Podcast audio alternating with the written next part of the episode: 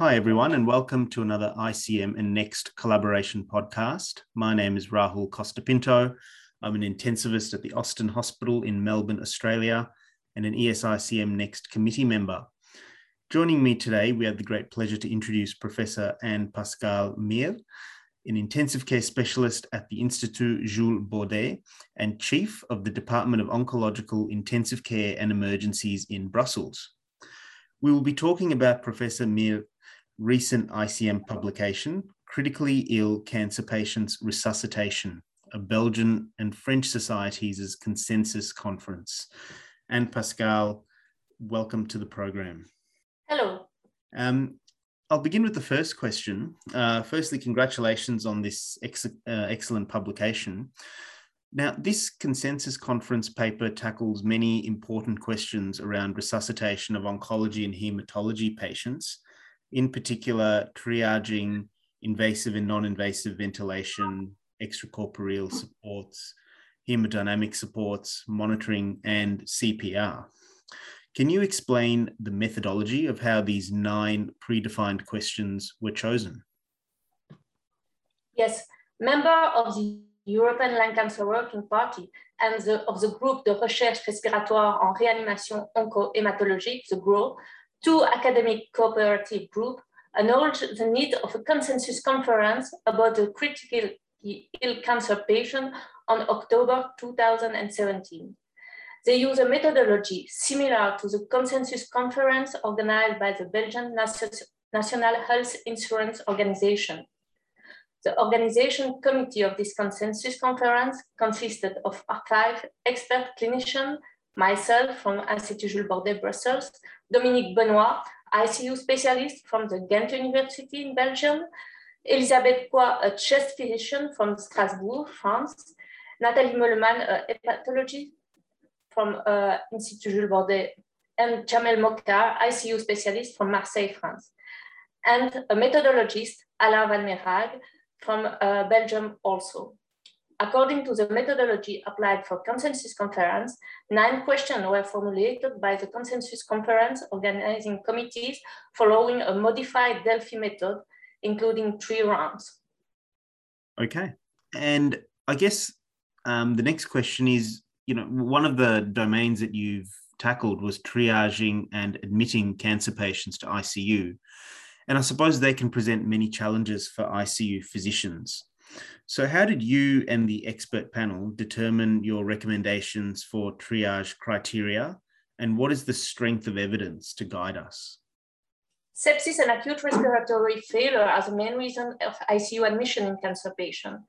Several observational studies have reported that early ICU referral was associated with decrease in hospital mortality.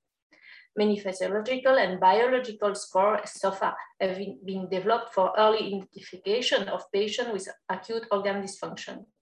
Although these scores may help for early detection of clinical deterioration, their performance to predict ICU admission or hospital mortality at an individual level are not robust enough to recommend their use in clinical practice.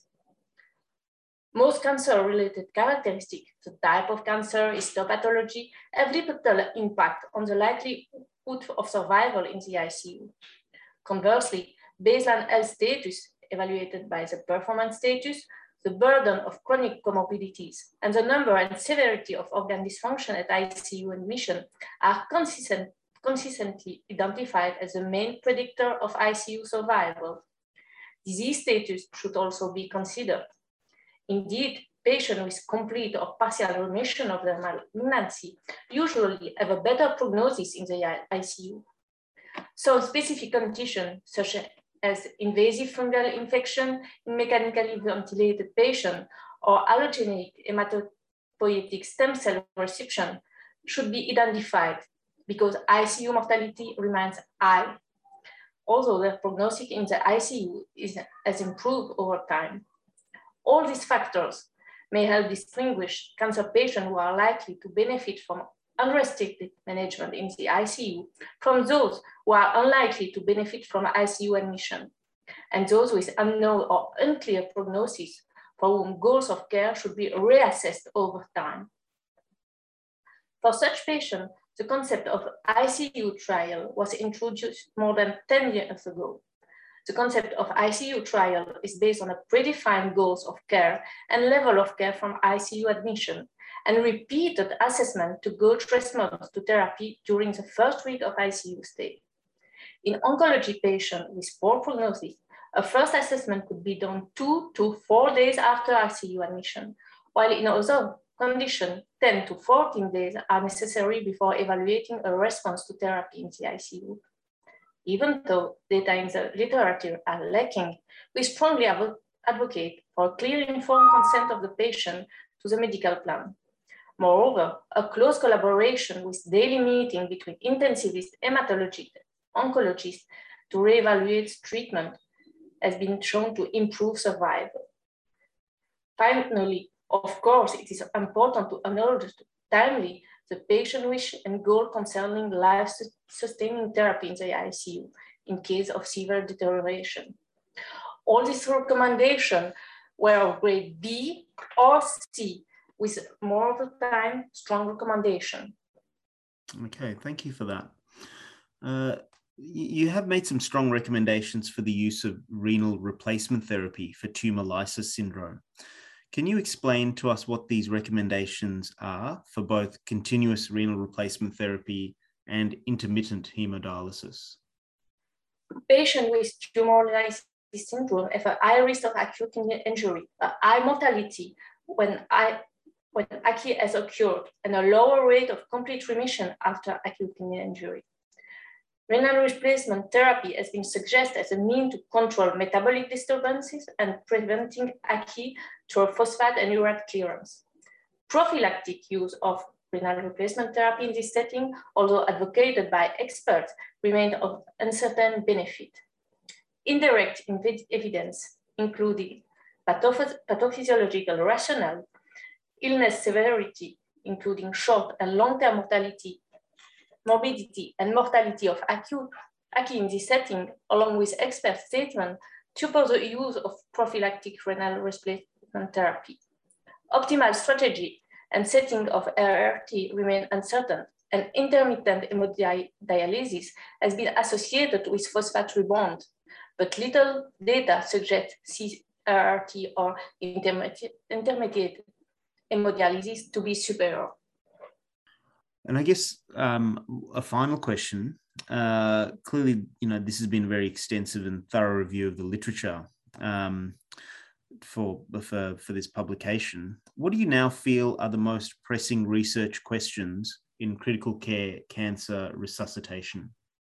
In the next few years, we still need to increase our understanding of organ dysfunction in this population and to improve our ability to appropriately use life-saving therapies or select new therapeutic approaches that are likely to improve outcomes. There is also a need to develop specific early warning scores to predict clinical change in high-risk patients, for example, allogeneic stem cell recipients.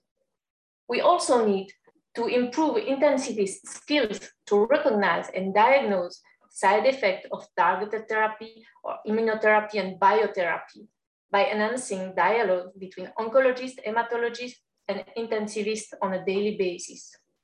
Finally, it is classically recommended that ICU admission with maximal life support should be offered to patients within the engraftment period, whereas it is more questionable in patients with graft-versus-host disease.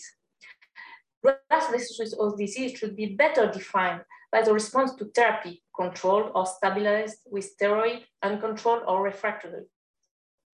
We suggest gathering more data on the trajectory of graft-versus-host disease in ICU patients and its relation to survival. Thank you. Anne-Pascale, thank you so much for joining us on this podcast today and sharing those valuable insights from your recent consensus conference. Thank you once again for joining us. It's a pleasure. Thank you.